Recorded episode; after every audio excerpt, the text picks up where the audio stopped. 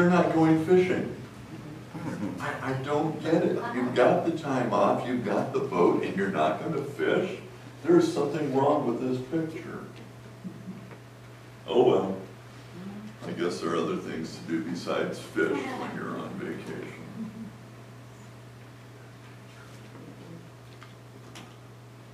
So we turn to Second Kings, the fifth chapter. This whole story is a great story. I commend to you this story. I, I commend to you the reading of this story. I'm going to take you through it rather briefly so that you know the details. And then we will move through and talk about what we can learn from this dedicated domestic. We never know her name. But if you notice that in the last couple of weeks we've dealt with women in Israel, we didn't get to know their names either. It's one of the curiosities. So this young girl is held captive. She's been turned into a slave, and she is a slave in the house of Naaman, who is the commander of the armies of Syria. Syria is not very friendly with Israel. In fact, they've taken great delight through the years in attacking Israel. That is how the little girl became a slave in the house of Naaman. Naaman is a leper. To be a leper in that day is to have a death sentence. Nobody knew what to do about it. There were no antibiotics. Hansen's disease is not curable except by antibiotics. You will die a horrible and disgusting death, and that is what awaits Naaman. There's no cure, there is no hope, except for the little girl. And the little girl obviously thinks enough about the people for whom she is working, this is unpaid labor, mind you, the people that she is slaving for, that she says, if only he was in, in Israel. He could be cured in Israel. If only he was with the prophet. Prophet in Samaria.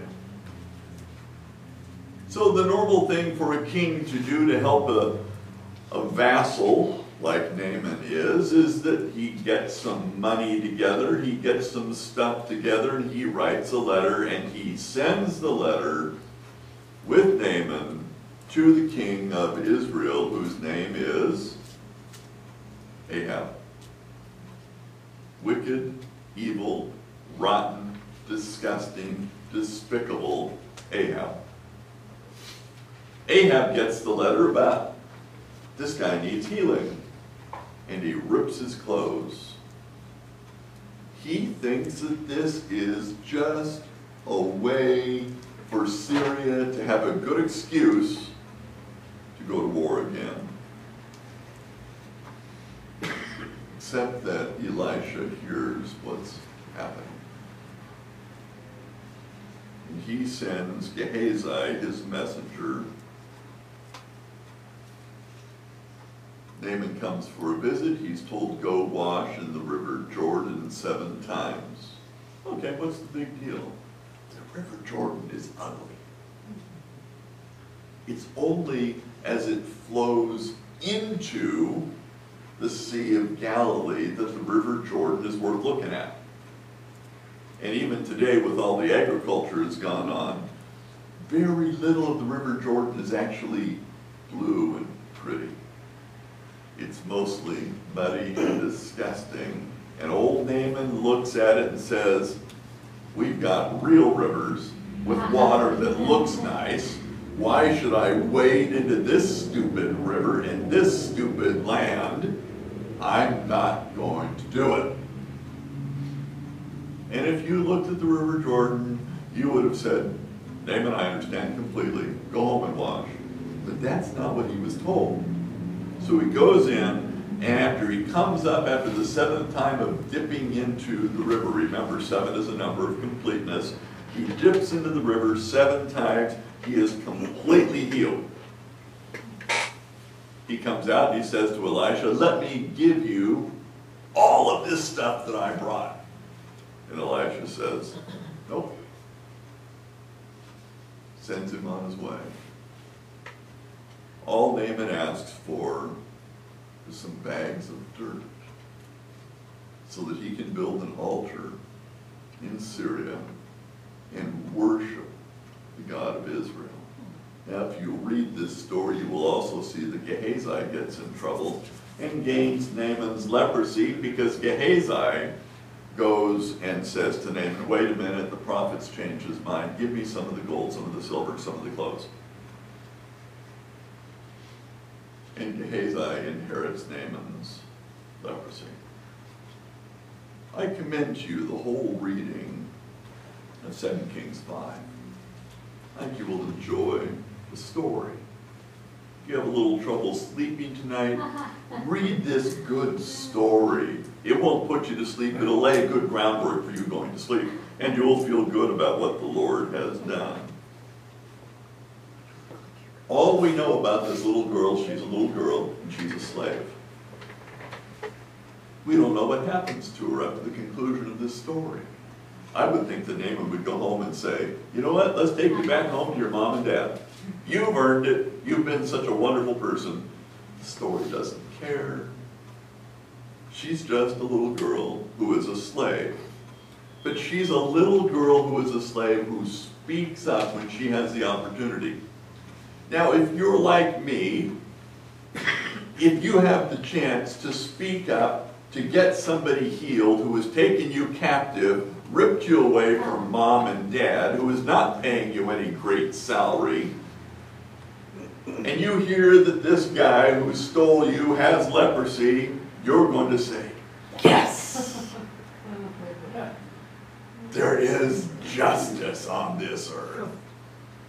And I hope that he dies a long and terrible death with his nose falling off and his fingers falling off and his lips falling off. I hope he is just miserable scum. He is. He deserves everything. What does little girl do? She goes, if only he was with the prophet in Samaria,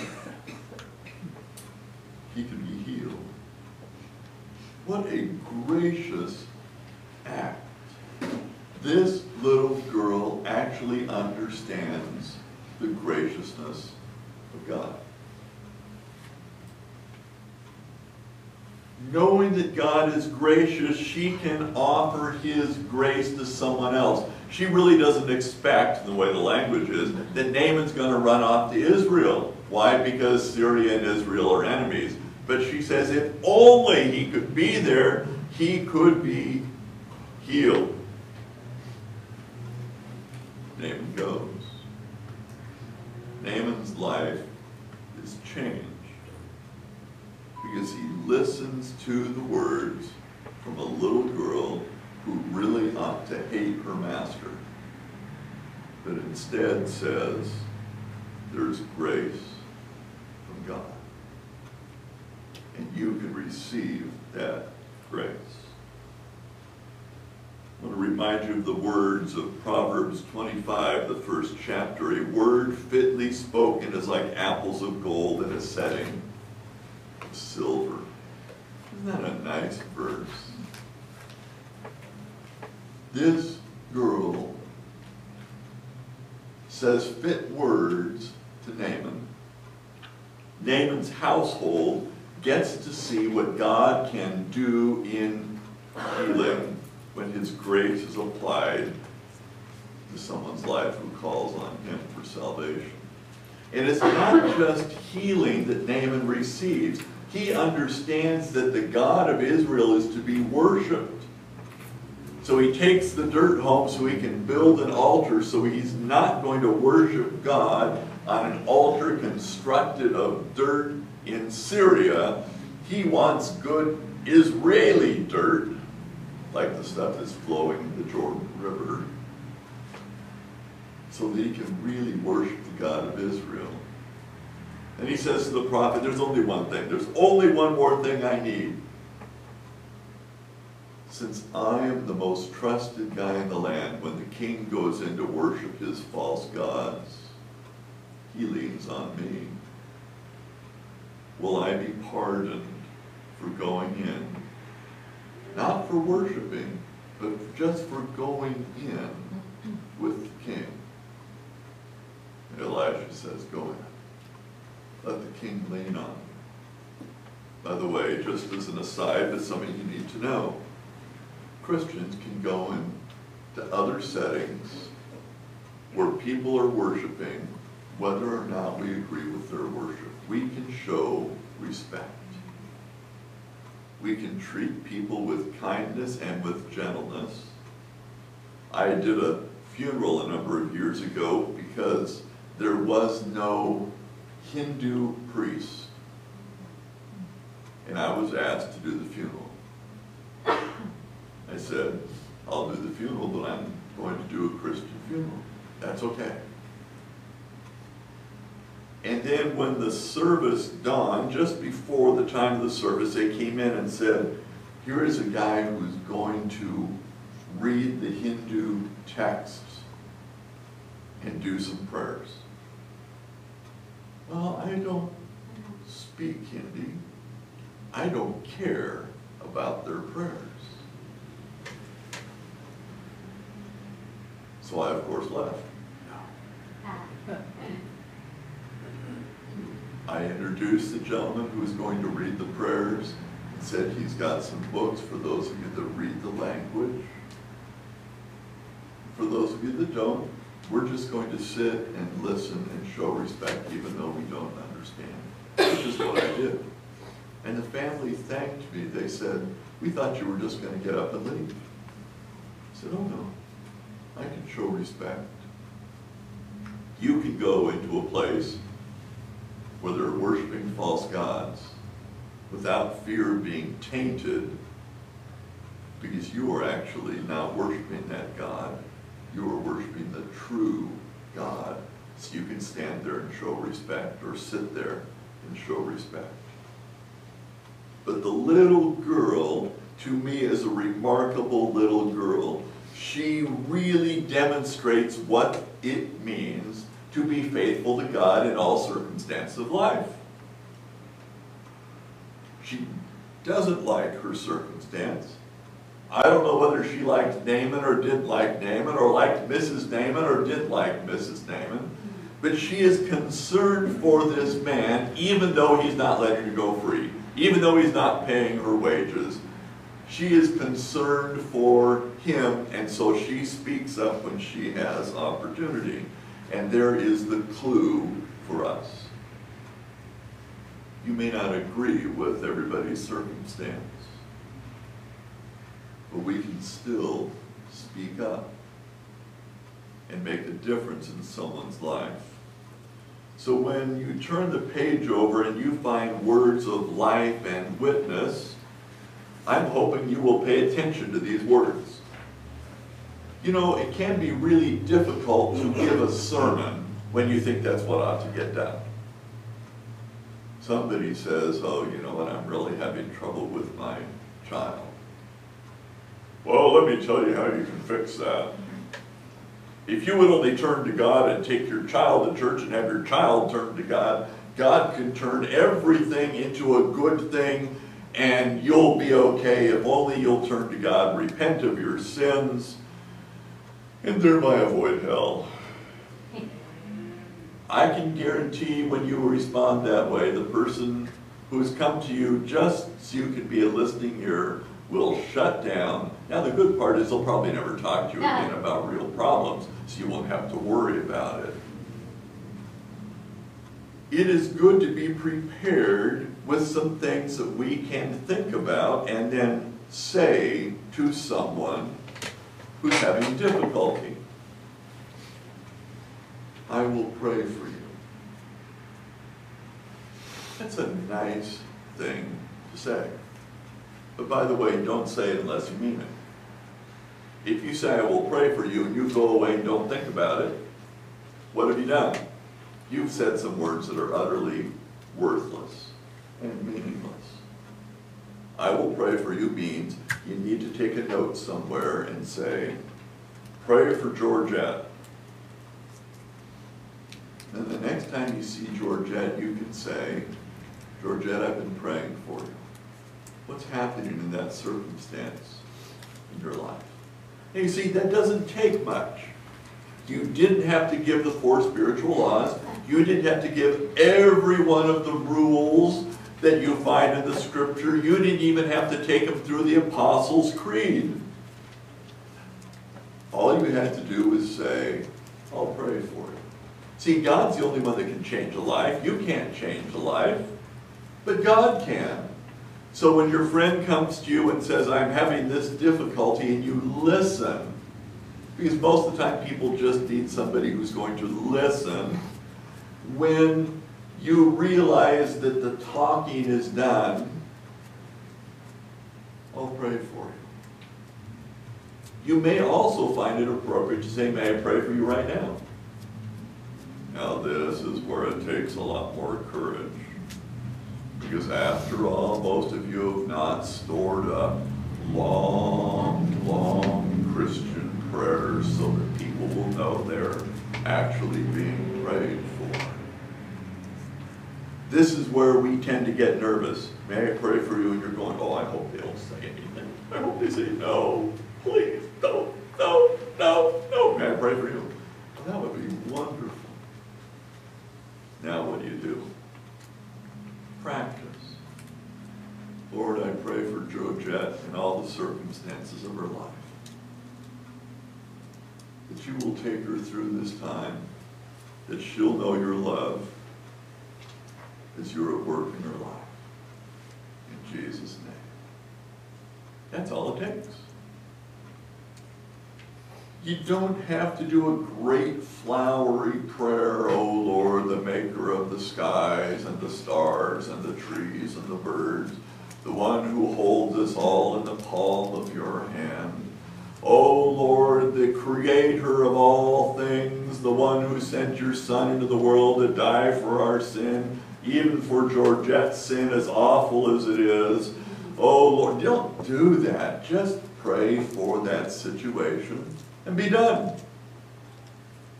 Because you're thinking about that situation anyway. Pray for the situation. Here's another good line. How may I help you? So Georgette is struggling, or Bill is struggling, or John is struggling, or whomever is struggling, and they tell you the story, you say, how may I help? Maybe they're waiting for somebody who says, what can I do to make a difference? They may not need anything from you, but that, can I do something to help? Can I do something to make a difference? Might be an encouragement to them. And then when they say, do you think you could take me to the gas station because I need a gallon of gas? Immediately say, no, that's not in the realm of possibilities. If you're a, uh, a woman talking to a gentleman, don't do it. It's not a good thing to do. Consider how you can actually help and how you can actually make a difference safely. And then follow the good sense that God gave you. Now I know that you've been thinking about a friend that been inviting you to worship. Jeff was talking about it when he was not yet a Christian, and the guy kept saying to him, so what are you doing Sunday? Well, I'm going to. But how about the Sunday after that? Well, I'm not going to do this. Well, how about the Sunday after that? Well, no, I've got. And the Sunday after that, no, no, no. And the guy finally gets Jeff about a year out or more. And he knows good well Jeff is only making an excuse. So what about the third Sunday after Easter next year? I don't know. How about if I take you to worship with me that day, then we'll go to lunch together? That's an easy thing to do. Have you ever invited somebody to a movie? You want to go to a movie with me? You Want to go to the park with me? Want to go to worship with me? And then we can go out to lunch together. Somebody who's overwhelmed with a sense of their guilt and shame because of whatever reason, and they begin to talk to you about that guilt and shame, you finally have the opportunity to say, Jesus died and rose again to free you from that guilt and shame. That's all it takes. You don't need any great long sermon. You're just giving your friend a word of encouragement. Well, I think that I've done such bad things that God isn't going to hear my prayer. Well, no, the scriptures make it clear that no one, no one is too evil to turn to God. God will forgive. May I take you to the grocery store or pick up groceries for you? Practical thing that you can do for someone who's in need. What's the point of the words of life and witness? The young girl in the house of Naaman knew what to say to make a difference. And she said it very simply. She didn't wish Naaman the joys of dealing with leprosy and saying, well, since you're not in Israel and you're not with the prophet, you're going to die. Ha, ha, ha. She just said, if only you were there in Samaria with the prophet, God could heal you. She knew what to say. If you plan in advance and you've got some things that are in your mind, and as you're listening to people speak, God's Holy Spirit will help you know what to say, and then you can open your mouth and say it. Not with a long sermon, not with a diatribe. How can I help you? Can I pray for you? Do you just need someone to take you to the grocery store to pick up groceries for you?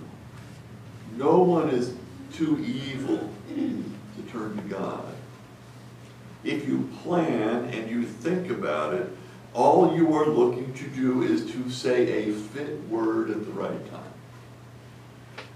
Your responsibility is not to drag someone kicking and screaming out of the gaping hounds of hell's mouth. Your responsibility is to talk as a faithful witness about God's love. And you don't even have to do it using those words. People will understand that you are expressing God's love when you say, how can I help you? Can I pray for you? Can I get some groceries for you? We have opportunities that we often fail to notice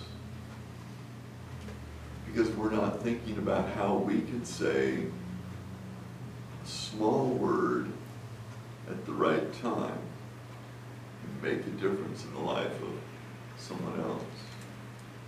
Think about the people that have made a difference in your life with a small word at the right time. I would encourage you, desert the sermon. Don't think like you have to take them through a Bible study on justification, sanctification, glorification, and redemption. You just don't need to do it. All you're going to do is to say what you think Jesus would say if Jesus was right there. And I want to remind you that Jesus is right there. And you get to be his hands and his feet and his mouth. And just quietly make a difference with words of life and wisdom. That's what that dedicated domestic girl did. She defied everything that we should think of as normalcy in the situation of slavery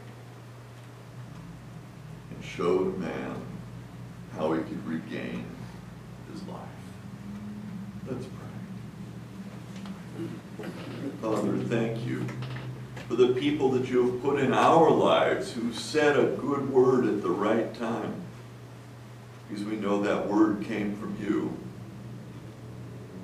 May we be people who look for the opportunity to gently, kindly, graciously, and with sincerity say a word of comfort or encouragement, a word offering assistance, so that we can be the hands and feet of Jesus here in this world. And we thank you in his name. Amen.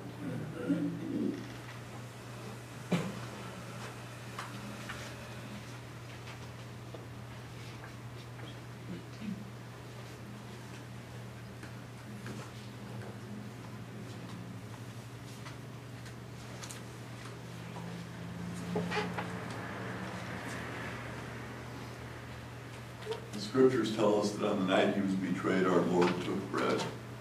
He blessed and he broke it, he gave it to his disciples, and he said, Take and eat, this is my body, which is given for you. Do this as often as you eat it, remembering me. And when the supper was over, he took the cup. Again he gave thanks, he gave the cup to his disciples and said, Drink from this, all of you. This cup is a new covenant in my blood poured out for you for many the remission of sins. Do this as often as you drink it, remembering me. Father, we rejoice in what you have done. We rejoice in the gift of your salvation, a gift we could not earn, a gift we do not deserve. And so we revel in your grace and mercy, rejoicing that in Jesus we have life and forgiveness. And so as we take the bread and as we take the cup, may we know the presence of our Lord who came to give us life. We praise you in his name.